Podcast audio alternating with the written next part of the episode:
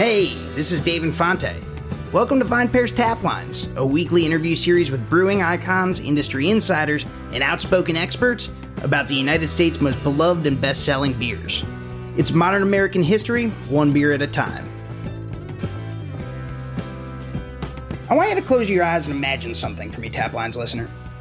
Imagine, if you will, the brewing industry before the mainstream adoption of Instagram or even Facebook before the rise and fall of influential forums like ratebeer.com or Beer Advocate, way before the launch of the Millennial Dad validation engine commonly known as Untappd. In this halcyon Web 1.0 past, the notion of drinkers traveling far and wide just for a chance to get their hands on coveted IPAs or limited release stouts or whatever uh, was fairly limited. With notable exceptions here and there, people mostly just kind of went to their supermarket or the local bottle shop or a nearby brewery, bought some beer, and left without being freaks about it. But throughout the aughts, as craft beer's popularity rose roughly in tandem with social media and blogs and eBay and all the other modern conveniences slash curses of this digital age, things started to get a little weird. People began to post and some of them began to post about beer. Real sicko shit. I'm mostly kidding. But the fact is that as American beer drinkers got more online, they also got a lot more willing, even excited to stand on lines for the opportunity to buy the beers that they'd read and heard about from their fellow enthusiasts in these new digital town squares. In 2010, these two shifting paradigms, craft beer and social media, would collide in spectacular fashion at Northern California's Russian River Brewing Company. Husband and wife co owners Vince and Natalie Cilurzo opened their brewery's taproom one wintry Saturday morning, expecting a chill day, slinging pints and growlers of their highly rated, award winning triple IPA, Pliny the Younger. What they got instead was one of the first major examples of the online craft beer hype machine's offline impact. Today on Tap Lines, we're joined by none other than Natalie Cilurzo herself to tell us about that fateful February day when Russian River's fortunes changed for good, and when the rest of the craft brewing industry learned that when your beer gets internet famous, you should expect a bunch of dudes from the internet to show up and wait in line for it out front. It's Pliny the Younger. It's Natalie Cilurzo of Russian River Brewing Company. It's the birth of craft beer line culture. And it's all right here, right now. Only on VinePair's Tap Lines. Yes, Natalie of Russian River Brewing Company. Welcome to Tap Lines. Hi, good morning. Thank you for having me. It's morning where you are, it's afternoon where we are. Natalie, where are you joining us from today? I am sitting in my office. Oh, I guess it is afternoon. um, just barely. I'm uh, sitting in my office at our Windsor brewery today. And that's one of two for those who are not familiar with Russian River Brewing Company. Uh, and they will get very familiar over the course of our episode today. But uh, the original tap room location for Russian production brewery location for Russian River is in uh, Santa Rosa. Is that right? Uh, well, actually, uh, Russian River Brewing Company was originally located out at Korbel Champagne Cellars in Guerneville. Um, was founded in 1997, and my husband was the brewmaster uh, there, and um, also the sole employee for a long time. But um, that Korbel owned it for about six years, and then in 2003 they chose to close um, the brewery and offered um, Vinny the brand Russian River Brewing Company and all of the recipes that he developed and beer names, some of which include Pliny the Elder and Damnation and Temptation, and um, and offered him the all of that in lieu of severance. And so uh, we took the brand and all of his recipes and beer names and uh, wrote a business plan and convinced uh, 30 friends, family, and strangers to invest a ton of money and into our new venture and we reopened under new ownership under our ownership in downtown santa rosa in april of 2004 so yeah so our, our santa rosa pub for any of your listeners who've ever been there is the original location under our ownership. Yeah. Yeah. Natalie we're here today to talk about a phenomenon i think in contemporary craft beer, uh, certainly American uh, craft beer, as an industry and as a community that um, really hit hard last decade. Uh, early last decade, we started seeing consumer behavior change. And I think there were a lot of reasons for this. Of course, the rise of social media being a huge one. But uh, the phenomenon I'm referring to is this idea of lining up to get beer, like, you know, to, to purchase special releases of beer. I mean, this was certainly a thing that happened um, earlier than that.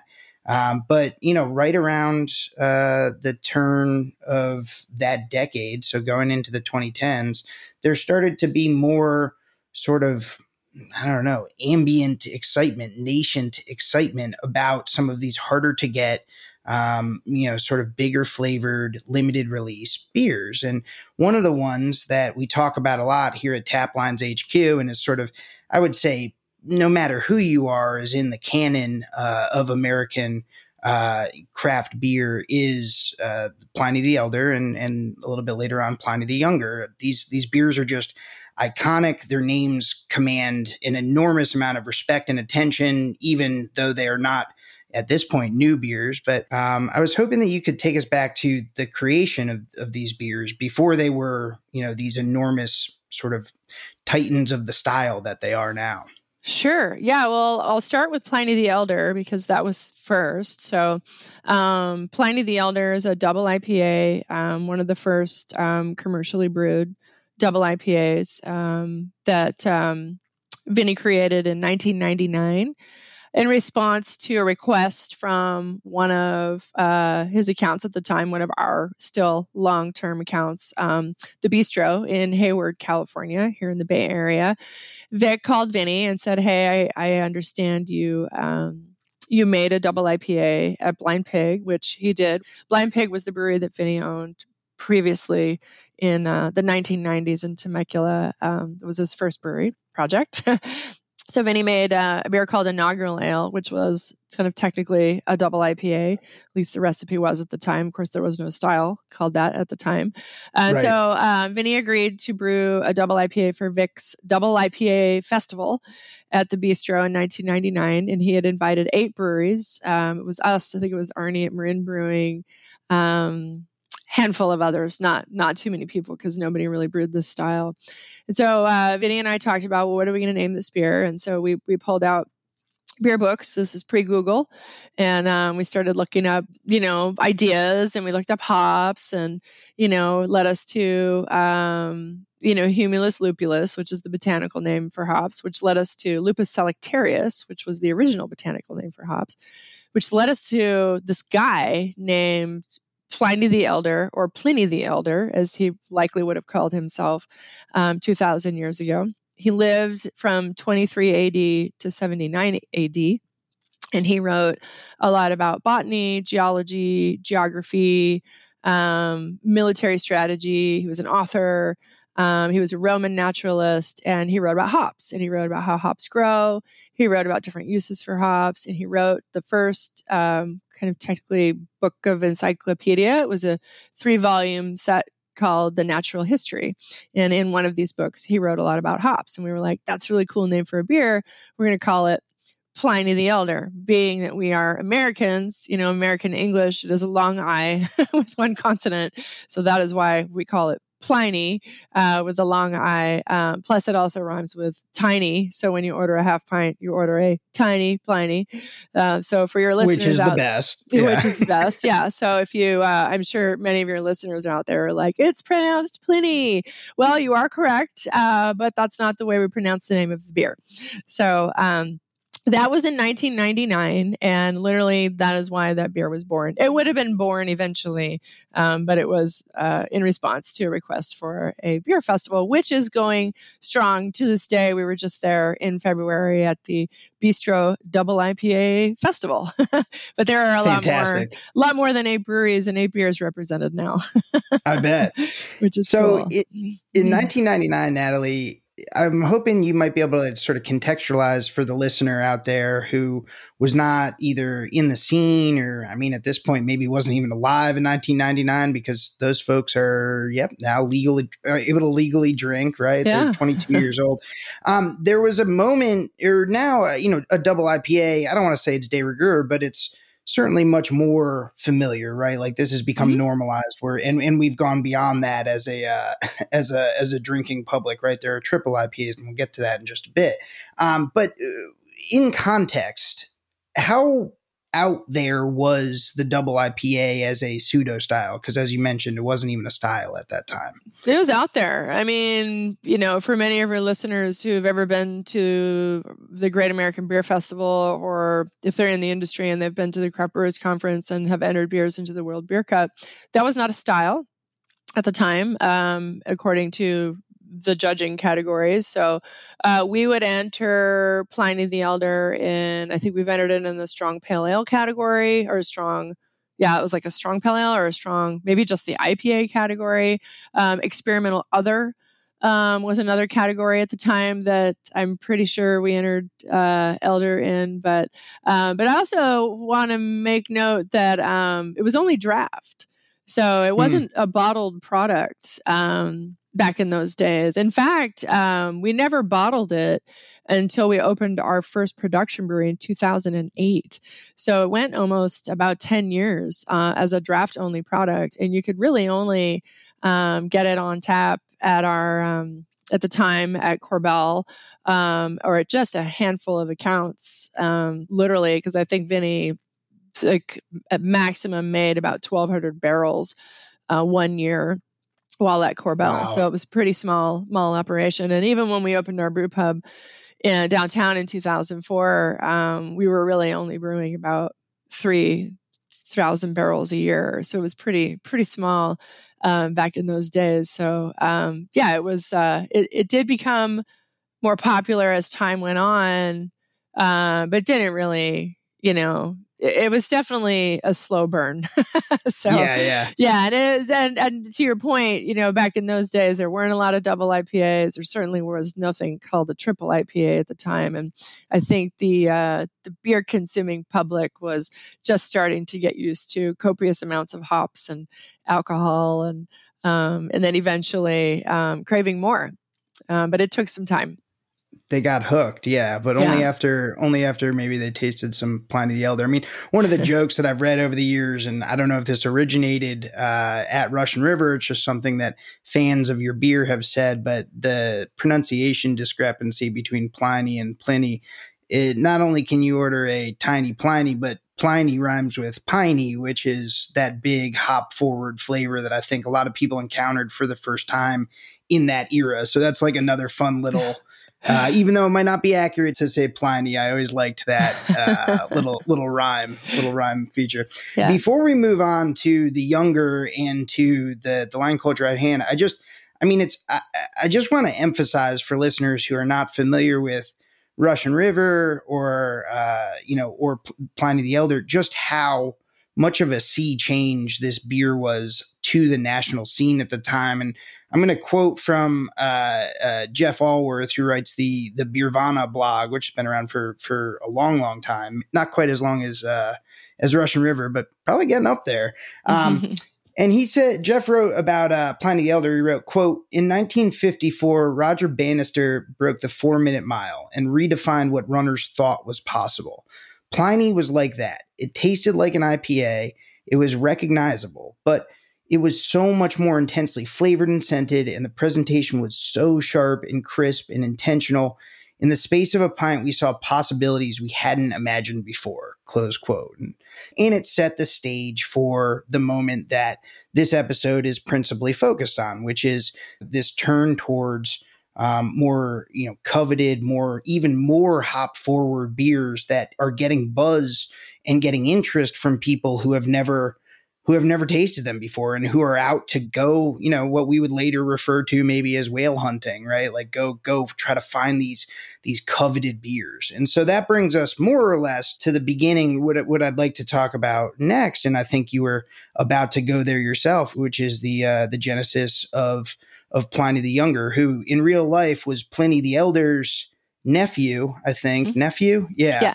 yeah. Uh, but in uh, fast forward a couple millennia, and it is uh, Pliny the Elder uh, double IPA's uh, triple IPA off, offspring. yes, yeah, definitely a triple IPA offspring. That's a, a good way to put it. So, um, yeah, so for uh, for just a little historical perspective, um, when we opened our uh, brew pub in 2004, um, times were very different than they are now. So there was not um, a huge demand for craft beer. There certainly was not a huge demand for um, you know, cult beers or beers that were um, highly sought after. That was not a thing at the mm. time. Mm. And so um, when we opened our brew pub, um, we were very, very slow.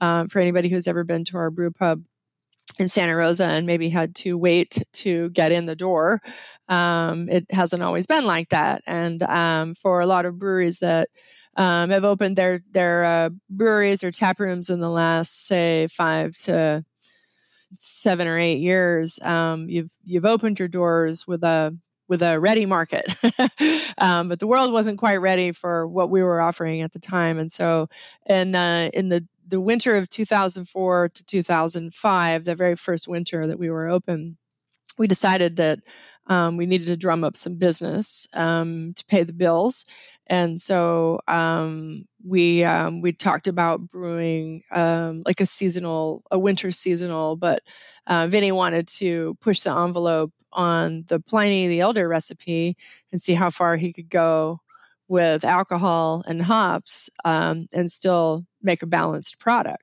Um, which is a challenge for any brewers out there. You know that you know if you have too much alcohol in your beer, it's hot.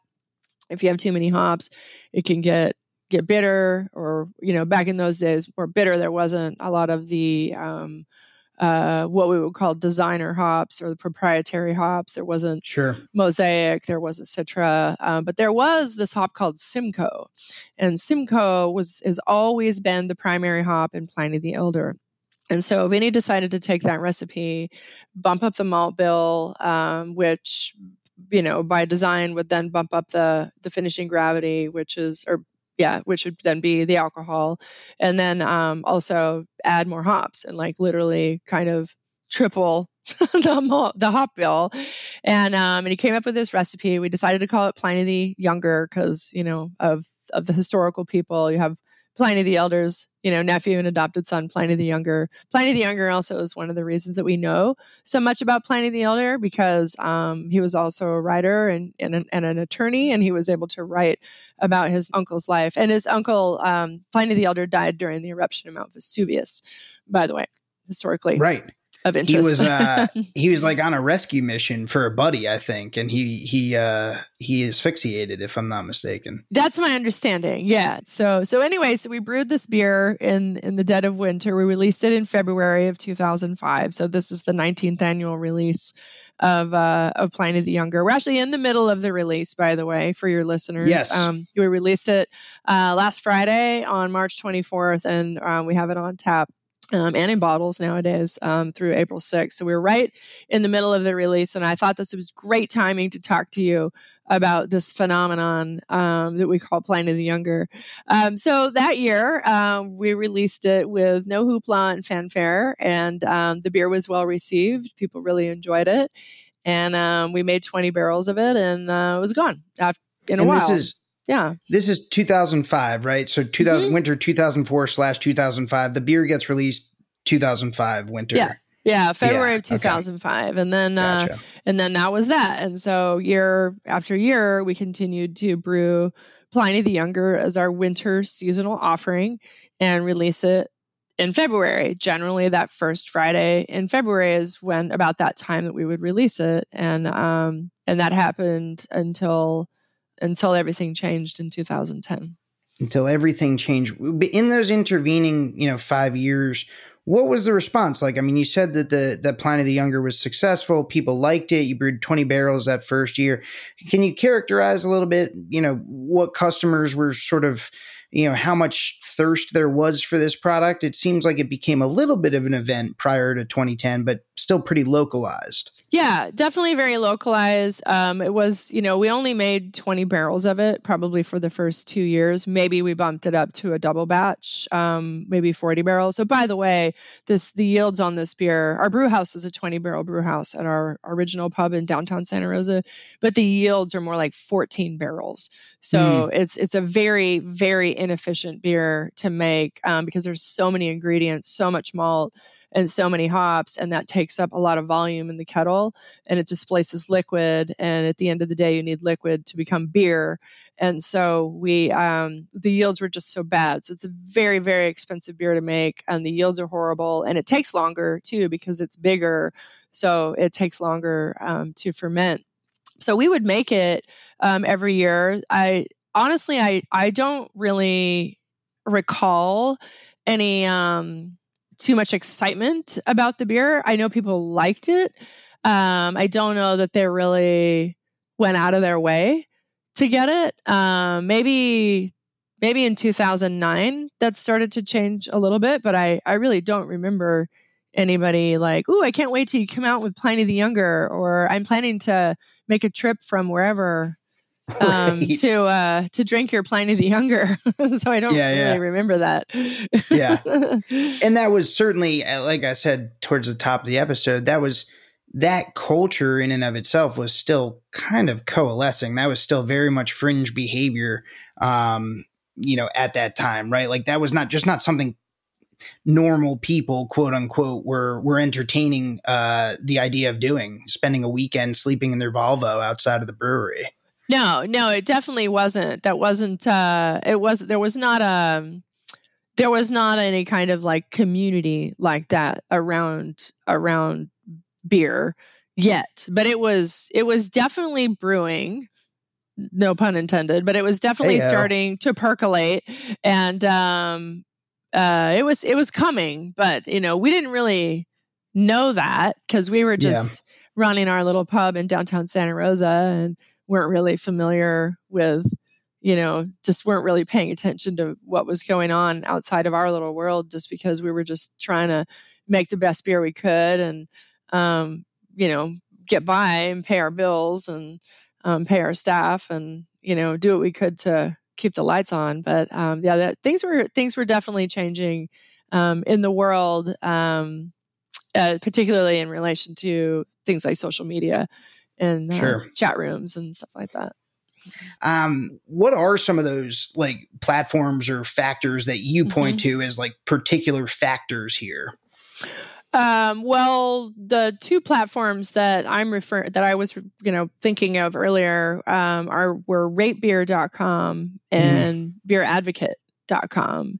And those were like the first two beer rating sites that had, you know, a forum where people could go on and say, you know, review beers. I tried this beer and this is what I think about it. And I'm going to give it a four stars or five stars or whatever their rating systems are. And um, there were, there, there, I don't know if there was parameters around, you know, you had, it had to be so many words or whatever. I think they do things like that now just to keep the riffraff right. out, or maybe be subscription based. I'm not. I don't really remember, but we weren't um, really paying attention to that at the time. We weren't, um, vi- you know, we weren't really tech savvy, and weren't. Um, we just just didn't know this was really going on. We'd heard about it, but you know, those were in those days.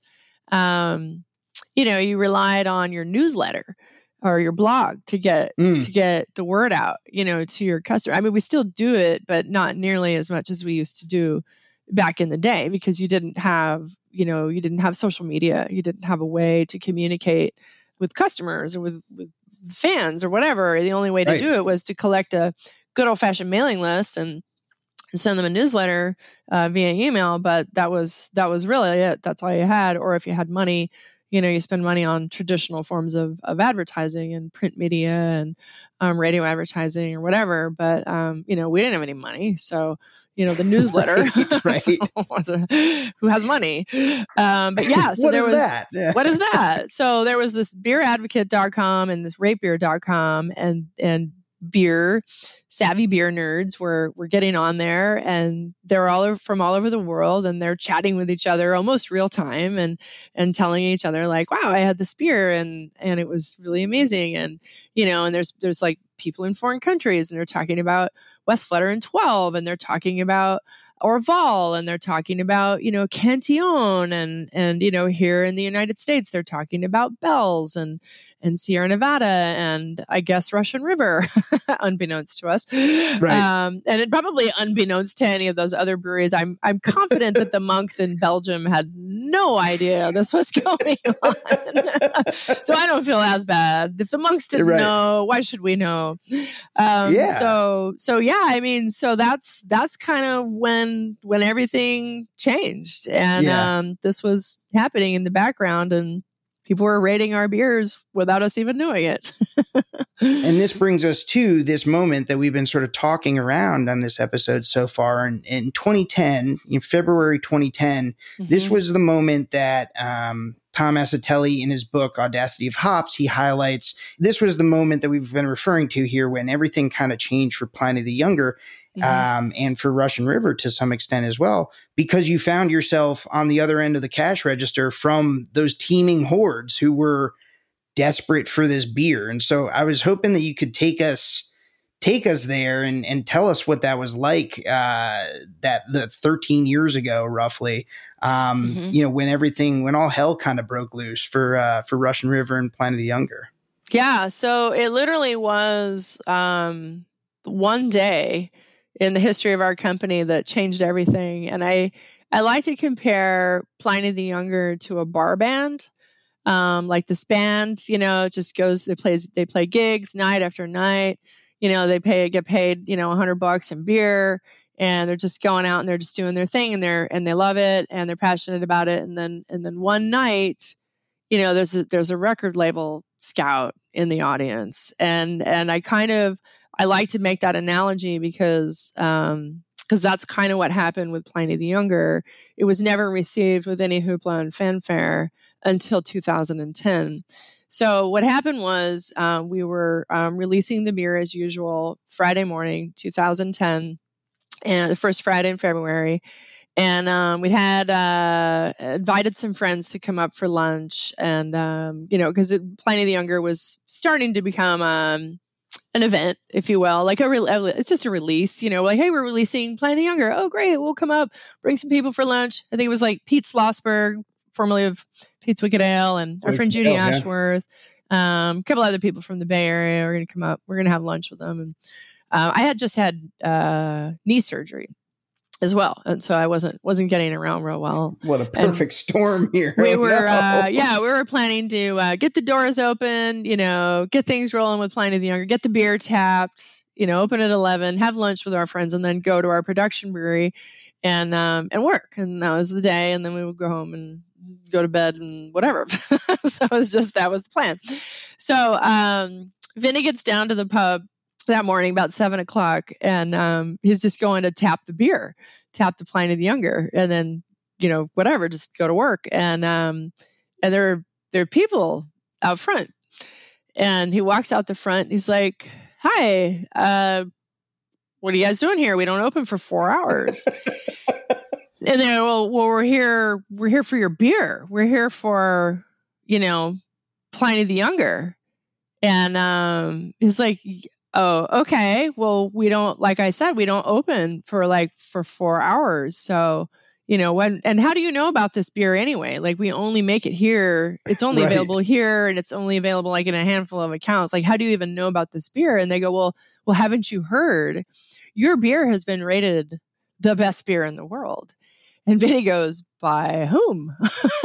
like, like who who knows about this beer? Who is rating this beer and decided that it is the best beer in the world? And uh, they said, well, there's this these these beer rating websites, beeradvocate.com and ratebeer.com. And on one of them, your beer was rated the second best beer in the world. And I think it was second to Westvleteren 12 that year. And Good uh, company uh, to be in. And then the other one you're rated the best beer in the world. we were like, just went, okay. All right, well, that's fine. well, you guys can hang out. We don't open for four hours. So So, in the course of that four hours, um, the line continued to grow um, down Fourth Street. We, by the way, we had never, ever, ever had a line or anybody even waiting to come in to our brew pub prior to this first Friday in February in 2010. Um, and I'm sure, you know, most breweries had never experienced such a thing. Um, so we opened the doors. I, you know, I got down there. He called me and he was telling me that this this thing was going on, and there were these people like waiting in line out front. And so I get down there a little early, and you know, we're getting the doors open and stuff. And so these are the early days of our company. We really weren't that busy. We didn't have security. Um, we really didn't have a lot of support staff. Um, you know, we didn't hold the doors. We have a front door and a, and a back door. And so 11 o'clock rolls around. Um, we turn on both the open signs, we unlock the front door, and we unlock the back door. Not only is there a line of people standing out front on D Street, but there are all the cars in the back parking lot are full of people. And so both doors open, and within about five minutes, the entire pub was completely full. And if anybody has ever been in the restaurant industry, knows that that's really a bad thing because then all of a sudden you have 130 people placing drink orders, placing food orders, and and it's just it's it's not an ideal way to seat a restaurant. We didn't even have we just people just sat down. We didn't even have somebody like trying to see people. I was um going to help out behind the bar for a little bit. And then, like I said, have lunch with our friends, and then um, have a nice chill day. Yeah, that was the plan. So, um, we knew that we we kind of felt like we were going to get a little bit of a bigger turnout, so we decided to limit growlers of Pliny the Younger to four per person. So you could get growlers of Younger to four, four to four per person. It's so much beer by today's allotment standards, right? So much beer because we didn't put, we didn't package it, we didn't bottle of course, it. Of, of course. course. not. It was on draft. We made forty barrels of this beer, and so um, so every person who walked in the door ordered uh, one 10 ounce glass of Pliny the Younger and four growlers. And so, so um, everybody who's who's listening to this story, who's like I said, been in the restaurant industry, is like cringing at this moment. So um, if you've ever had nightmares about the wheel going off, either if you worked behind the bar or worked in the kitchen. So the wheel is literally popping off. It's like a roll of toilet paper. It's just like, yeah. you know, it's just oh, rolling. Oh, no. It's all over the floor. It's just everywhere.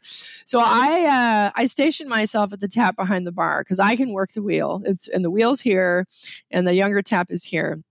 Vinny, like, um, I think he made another younger tap at the other end of the tap towers, uh, the tap lines. The taps come right off off the cold box, so it's a whole wall sure. of taps. So I think he I think he might have made another younger tap over there, splice this one so that I could pour half pints and then I could pour growlers at the same time. And then he went back and started um, filling growlers um, off of the server. So we were using a server, and um, and then anybody who came in, we just we just put to work because it was just so busy. We'd had employees coming in, wanted to taste the beer and get a growler. We had all of our friends showing up. We had other brewers we put to work. so it was wild. So like, so if you picture like a party of four walks in the door and they order four 10 ounce glasses of Pliny the Younger and 16 growlers yeah. Immediately that, weeds. And You're just, just, in the weeds. Yeah. order after order after order. And it was just the same thing. And eventually I just stopped even looking at the tickets. And I was just, we were just filling, we were just putting glasses and growlers at the end of the bar. I think we were just reloading the growler boxes with full growlers of Pliny the Younger so that the servers could just take you know, boxes and boxes of growlers to the tables. It was it's insane. It was I've never seen anything like it. The service was it was by far the worst day of service in the history of our company because we just couldn't take care of everybody. Um, I knew it was bad when um, somebody actually ordered a pizza to be delivered from another restaurant. That's when we knew things were really bad because our kitchen was so backed up. Yeah, I think so. I at one point I looked up and there was like a Mary's Pizza uh, delivery person from the next block was coming in and delivering pizza to table six. I think. Looking back, it was really funny, but at the time it, it wasn't really funny at all. So I remember by like eleven ten that morning, we had made we had completely changed the way we would ever ever release Pliny the Younger again. We were like, we need security, we need wristbands, we need a hostess, we need we will never ever ever do growlers again. I remember 11 10 we would we were never ever doing growlers again. And so um so it ended up being a being a pretty rough day. Um like i started this whole story i had just had knee surgery. And so oh. i ended up bar backing for a solid eight hours. I was just covered with beer because i had to lean up on the bar, back bar and sure. i was just soaked with beer. And um uh, we poured um, I'll never forget this. We filled 815 growlers in about eight hours. I still oh remember that gosh. number. Um, we we uh, Vinny and I left. I don't know what time we left. We literally like just limped and carried each other out of there. Uh, Vinny was sick. He uh, by the way, he was sick. he had a fever. So he oh, was working man. in the cold box with a fever. He ended up in the emergency room the next day. This was his like Michael Jordan with the flu game, basically. something, like, yeah. yeah. Um, so he rose to the occasion. We ended up uh, we ended up selling all the beer in about eight hours. So forty, not even forty barrels of beer, whatever the net was. But we sold all the beer in about eight hours, and then the, the night shift, the night crew, um, they just got beat up because you know they came to work. They had younger for about an hour before they ran out.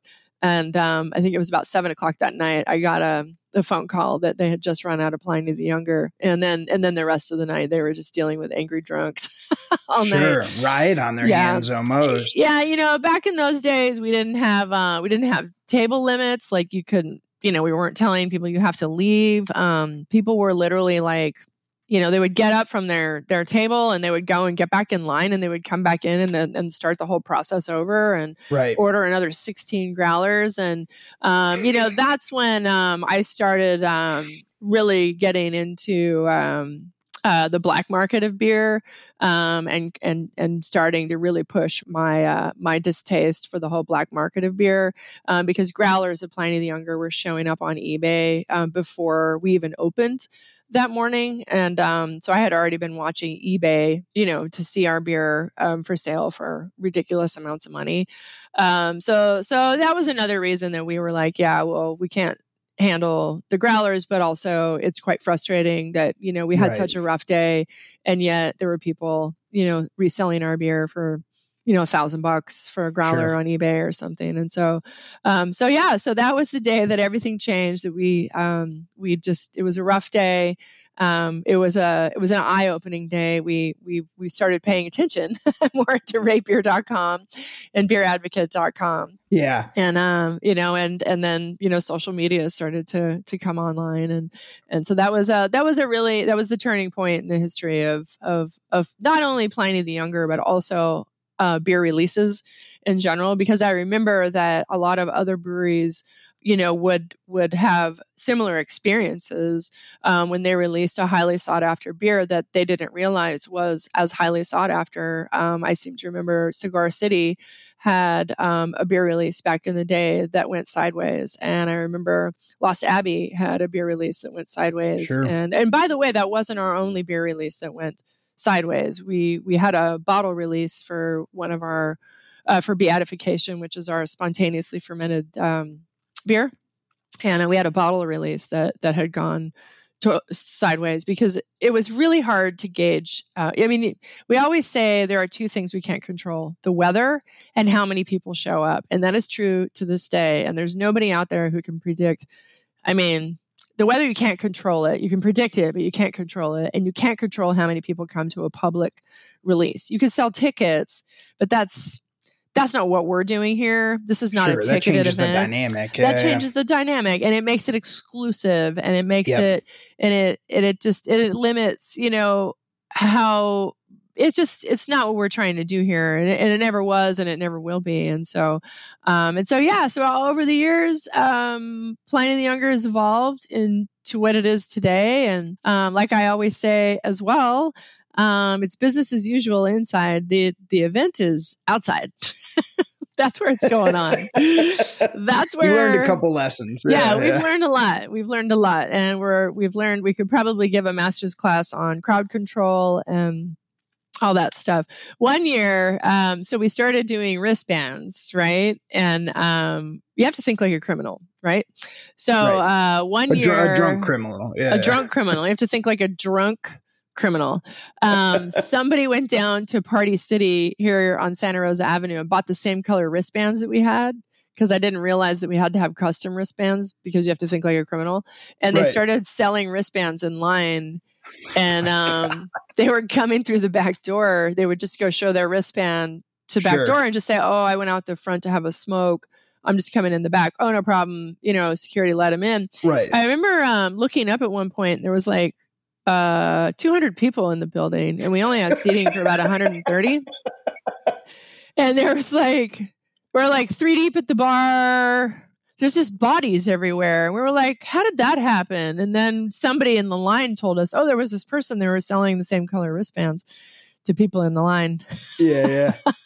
a lot of the things that you're describing, learning through trial and error back in 2010, have since become the default, the standard for uh, for coveted releases, right? No growlers, limited allotment, table limits. Uh, you know, like you can only um, go through the line once, right? Like a lot of this stuff uh, you were you were breaking new ground at that time. I'm I'm, but it also strikes me as like a moment where uh, you kind of realize like, oh man, if we don't keep an eye on this, like the inmates are going to run the asylum here. Like mm-hmm. your craft beer customers, enthusiasts are like are not afraid to try to get one over on us here. Do you think of it that way? Because like I certainly not specific to Russian Rivers customers, but like I certainly like I you know I read the forums, I read the Instagram comments, I let you know think about like we hear about like people who are like you know pressing their grandma into service to be like another one of the other people in line so they can get double the allotment right like this is mm-hmm. behavior that i don't think like prior to you know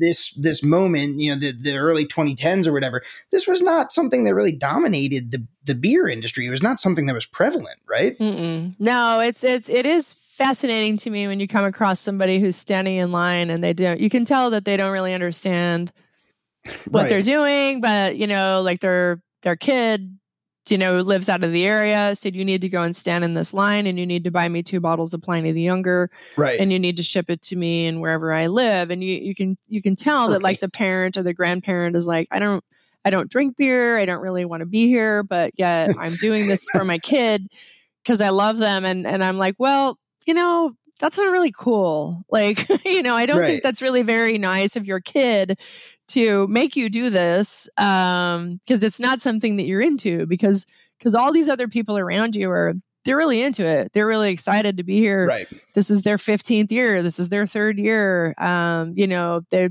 they're having reunions with with friends or with family. Um, they do this every year. Um, there was a bachelor party here on saturday that they all flew out from salt lake city and the bachelor party was coming to to pliny the younger Cool. You know, coming for the whole experience of standing in line with all these other like minded people from all over the world, and then, you know, having the full Russian River experience when they came inside. And there's, you know, there's there's people celebrating their wedding anniversary here today. there's, there's all kinds of fun stuff going on. You know, there's uh, one day there was two 40th birthday parties and two 60th birthday parties. And so people really make a special occasion um, out of coming to Pliny the Younger, and and we we just we love that, and that means so much to us. And so I I feel really bad when when somebody has been talked into doing something that that they really don't want to be doing. And, and they're just yeah. they don't want to be here. And they're like is there another line for the bottles? And i'm like you didn't see all these people standing in line? They want bottles too. So no there's not another line for the bottles. You can right. that's all you right. want. Yeah, yeah. yeah. and, and on one hand it's like okay maybe there's an opportunity to bring these people into beer. But on the other like you said this has become something bigger and whenever something gets bigger there's people who come to it for different reasons. Mm-hmm. and some of those reasons aren't always as kind of like wholesome and and uh you know sort of like uplifting as others i suppose. No for sure. I haven't looked online but i can guarantee you Pliny the Younger bottles are all over all over the the place. Um like i'm on i'm on this one website that i'm not going to mention because i hate them I will look it up. You're always welcome to name names on Taplines, Natalie. You should just know that. You're, you're oh, I don't want anybody to get any ideas and then start going there and buying beer because the problem is there's a market. If there wasn't right. a market for the black market, then it wouldn't be a problem. But because so here it is. Here's the website. I'll show you. I'll show you. Mm-hmm. This is Pliny the Younger. Yep. Pliny the Younger. Pliny the Younger. That's you know whatever. There's more pages. There's like more pages. Yeah, uh-huh. there's multiple pages there. Yeah, yeah right. It's uh, you know Pliny the Younger, free shipping for oh oh oh one bottle of each. Uh, Pliny the Younger, Pliny the Elder, free shipping for 145 dollars. oh my goodness! And retail, what would that cost in 2023, Natalie? If one, we came to one bottle of Pliny the Younger and one bottle of Pliny the Elder is going to set you back about uh, let's see, uh, twenty dollars.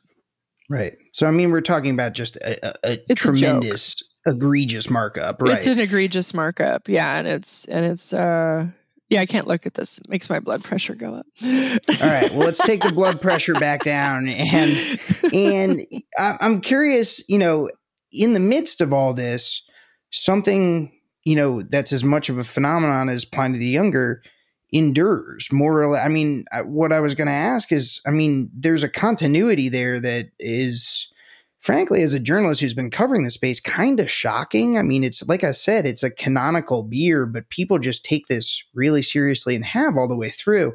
I'm curious what kind of changes you've seen over the course of maybe the past three, four, five years, you know, towards the back half of last decade and into this one, um, with regards to people's relationship to Pliny the Younger. I mean, at, from where I'm sitting on the opposite coast, of course, uh, so I'm not as close to it, but from where I'm sitting, it remains as much of an event as ever. I'm curious, what does it look like for you, who who is is behind the bar, so to speak?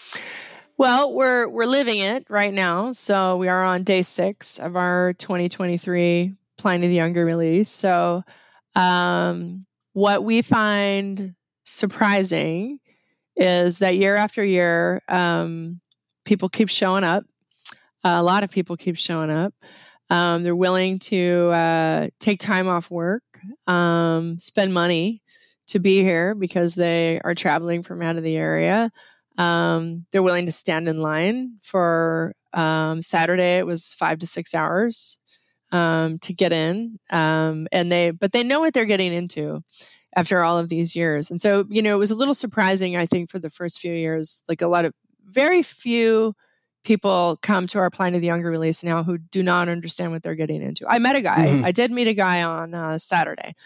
Came up to me and and he was from the Bay Area and he was like, I've never been to this before, you know, what's going on? What do I expect? And I was like, oh, okay. And so, you know, I took a few minutes to explain to him what was going on, give him his options. My uh my my recommendation was to leave and to come back on another day.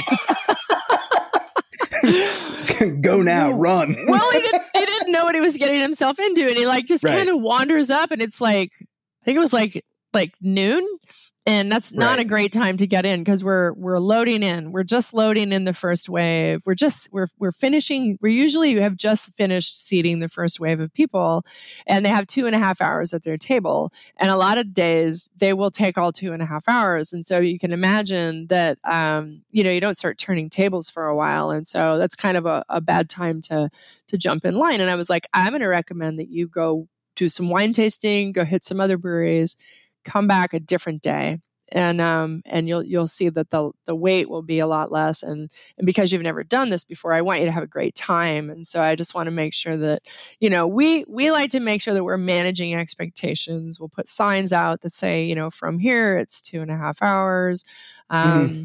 Uh, for your listeners um, who've ever been to our Windsor brewery, I don't know if anybody has. A Windsor brewery is is our what we call new Mm-hmm. new brewery it's our dream brewery it's really beautiful and we we designed it from the ground up and and we designed it um, for this release with the the parking lot is oversized for the rest of the year. It's it's virtually empty for the rest of the year. Not virtually, but the, we rarely like do we half fill the parking lot for the rest of the year. It's huge.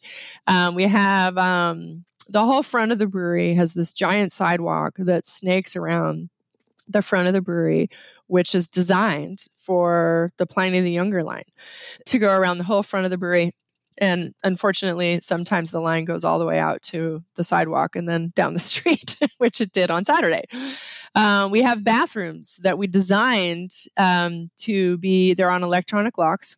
And the bathrooms are designed to have an outdoor um, access that um, we keep open 24 7 during the Pliny the Younger release. So there's clean, clean bathrooms that get cleaned every day that people can use if they're here, you know, overnight or in the middle of the night or two o'clock in the morning or whatever. And so this whole brewery um, on the hospitality side was designed for these two weeks. And, and I, I can't tell you how excited I was um, the first year that we released Pliny the Younger at both locations. So now we have it at our Santa Rosa location as well as the Windsor location. And the Windsor Brewery was designed also to relieve some pressure from downtown for Pliny sure. the Younger as well as just in general. Um, I was standing up on the, we, we offer guided tours here and self guided tours as well.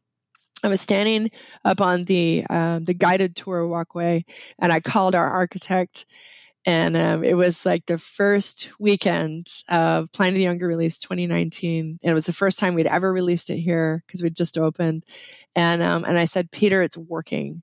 Everything that we designed this brewery to do is working. It is firing on all cylinders. It is doing exactly what we designed it to do because you have a vision, right? You're like, I think, I think this is what's going to work best for, you know, for this, like I think this is how people are going to use this space, or I think that this is going to be be the best way to design this. And we had designed this perfectly. We the parking lot was was full. The um, the the line of people was was you know snaking around the front down you know in front of the brewery um, all the tours were booked up tours were going off every hours there were people on the self-guided tour there were people in the gift shop the pub was full tasting room was full. It was just wild. It was so fun. And I was just so excited to see our dream come true.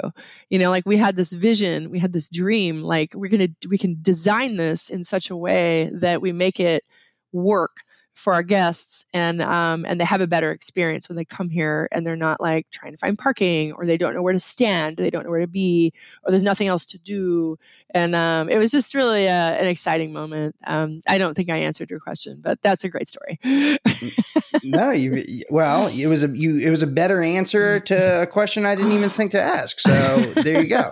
Fantastic. I have one last question for you and i am going to need a direct answer on this. Knowing everything mm-hmm. you know about Pliny the Younger. I mean, since 2005, we're coming up on what? Oh my gosh, the 20th anniversary of Pliny Next the Younger. Year. This is 19 right now. Yeah. yeah, my goodness. But uh, you've seen it sort of you know, take on a life of its own, gather that momentum. Mm-hmm. If you had to wait in line for Pliny the Younger as just a rank and file customer, as a drinker, you've seen every year. What was the best? What was the easiest year to get Planet of the Young? It couldn't have been the first year. The first year sounds like it was terrible. It was the worst year. Which year would well, you choose well, if you had uh, to sneak the, in well, there? 2005 to 2009 were great years. no, no, no. That you can't. No, those are ruled out. 2010 onward. Yes, I didn't mean the first year. I meant the first crazy year. So um, from 2010 to 2023, which is where we're in now, yeah. there had to be years where it might have been a little easier. You know, I, I think if I was going to pick a year, it'd be weather related. You know, it'd have to be um, smart. It would have to be weather related. I mean, like the last, um, I don't know where your listeners live. If if any listeners live all in, over, if they if anybody lives in in California, we've we've had a pretty rough um, first start of the year. Um, we've had a lot of weather, um, a lot of record snowfalls, a lot of record cold temperatures, and a lot of record rain. And and yesterday was another one of those days. Um, you know, we we moved the release um, last year um, due to COVID. We uh, we had we didn't have it in 2021 because because of because we were shut down and because of COVID. Sure. But last year we had it in 2022 and we moved it to late March because um, we were supposed to release it the first Friday of February, but in January um, we had to close both of our pubs because we had a major outbreak of COVID. That you remember that pandemic thing? Oh yeah. yeah, turned sure, everybody's life upside yeah, down. Yeah. yeah, so we uh, we had to close because um, not because of business restrictions, but because we didn't have any employees, and you need employees to pull off a release like this. And so we ended up postponing um, the release at the last minute, and um, and it had it in March, and the, and the weather was great. The weather was really nice. We had a little bit of rain, but it was like spring rain, and it was it was really nice. And um, and we were like, wow, this is great. So let's uh, everybody's having a better time because they're not. It's not the dead of winter. It's not, you know, freezing, sleeting, cold rain sideways. It's, you know, this is the days are longer because time has changed and it's lighter later. And so let's let's permanently move our release to late March and uh, we'll do distribution in February to our accounts when they really need it the most in the dead of winter, and then we'll have uh, we'll have it in the spring. We'll do a spring release. Beautiful in Sonoma County. Um, you know the uh, the vineyards are are starting to to uh, to leaf out a little bit. And there's mustard in the vineyards, and, and it's green, and it's such a pretty time here. Um, and so we moved it this year. The weather, the weather has been dicey and then yesterday it was just horrendous. It was like oh, something oh, no. it was it was just everybody was just joking as i was vinny and i were soaked. We spent a ton of time outside just because we felt so bad for people being outside and um, we spent a lot of time outside helping put up more easy ups and and getting you know heaters and whatever was going on and inviting people to come inside to anywhere that they could get out of the elements. But but it was just a joke because it was like it was cold and it was super windy and it was raining really hard for like yeah. the first half yeah, of the day. And so it was just funny. It was ironic that we had moved the uh, release to spring and, and, the weather was just as crappy as it normally is in February. Um, so if I was to pick one, I, I can't really pick a year because um, but I guess it would be a better better weather year. But there's something about those days where the weather is just crap that there's this camaraderie and this bonding that happens with the experience because it's part of the story. It's part of the journey to get to get inside you know it's it's more and like i said before you know the event is in line. It's business as usual inside. And mm. and that's where that's where all the where i think you know the magic is happening is is out in the line and these friendships are being made and this bonding is happening. And when the weather is so incredibly bad. And there are people who don't even know each other who are huddled up, you know, next to each other and and um, talking about you know where they're from. Yeah. yeah, just body heat and you know, but they like strike up conversations like, hey, where are you from? How many times have you been? And oh, I'm I've never been before. What should I expect? Oh, let me tell you, this is my this is my eighth year, and you know, I love seeing people coming back and and bringing newbies with them. We had um on Friday, the first day, uh, we had a party of uh, 16 um, show up downtown at the Santa Rosa pub, and two of them, a couple, had been coming for eight years. This was their eighth year, and over the years, they added more more people to their to their group, and and this year they added a lot of people uh, to their group, and there were 16 of them, and uh, and they had the best time. It just started with two people who had had just so much fun year after year after year, waiting in line rain or shine, you know, freezing cold temperatures, whatever. Maybe they waited for eight hours, maybe they waited for one hour. Who knows? Um, but they still had such a great time that they that they came back year after year, and that that's the biggest compliment of all to us is that people come and they have such a good time that they they continue to return. And um, and like I tell our staff, like, hey, you know you know this is our time to shine this is our super bowl and um, a lot of it has to do with the service that we provide.